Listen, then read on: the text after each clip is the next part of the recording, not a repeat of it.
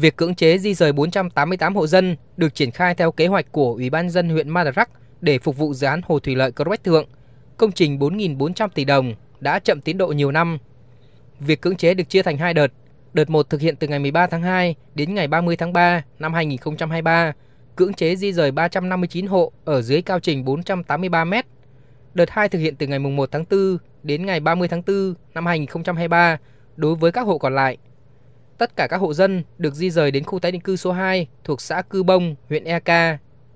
Trước đó, từ tháng 10 đến tháng 12 năm 2022, trong giai đoạn 1 của việc thu hồi đất cho dự án thủy lợi Cờ Rốc Bách Thượng, Ủy ban nhân dân huyện Madarak đã tổ chức cưỡng chế di rời đối với 64 hộ vùng lòng hồ, nơi thường xuyên ngập lụt mùa mưa lũ. Quá trình giải phóng mặt bằng, trong số 742 hộ dân vùng dự án, đến nay mới chỉ có 254 hộ chuyển đến các khu tái định cư. Việc tổ chức cưỡng chế di rời dân vùng lòng hồ Cờ Bách Thượng gặp rất nhiều khó khăn do còn nhiều hộ chưa chấp nhận phương án đền bù, hỗ trợ, tái định cư, tái định canh. Hạ tầng khu tái định cư chưa hoàn thiện và đất tái định canh chưa bố trí đầy đủ là lý do khiến người dân không đồng thuận.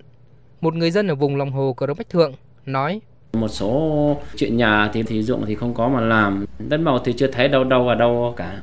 giờ chưa giải phóng mặt bằng á chưa sang ủy mặt bằng đề nghị ban dự án tỉnh khẩn trương nhưng để sang ủy mặt bằng để vụ sau có đất mà mà mà làm chứ không như này là tôi không biết sống kiểu gì cả thế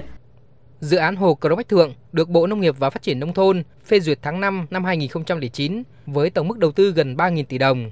Đến tháng 12 năm 2018, Bộ có quyết định điều chỉnh tổng mức đầu tư lên hơn 4.400 tỷ đồng. Dự án nhằm cung cấp nước tưới cho khoảng 15.000 ha đất nông nghiệp tại các huyện phía đông tỉnh Đắk Lắk. Sau nhiều năm trì trệ, dự án được Thủ tướng Chính phủ phê chuẩn cho gia hạn đến hết năm 2023. Việc triển khai công trình đại thủy nông này có nhiều lỗ hổng, bất cập, đặc biệt là trong công tác đền bù, giải phóng mặt bằng mà VOV đã nhiều lần phản ánh.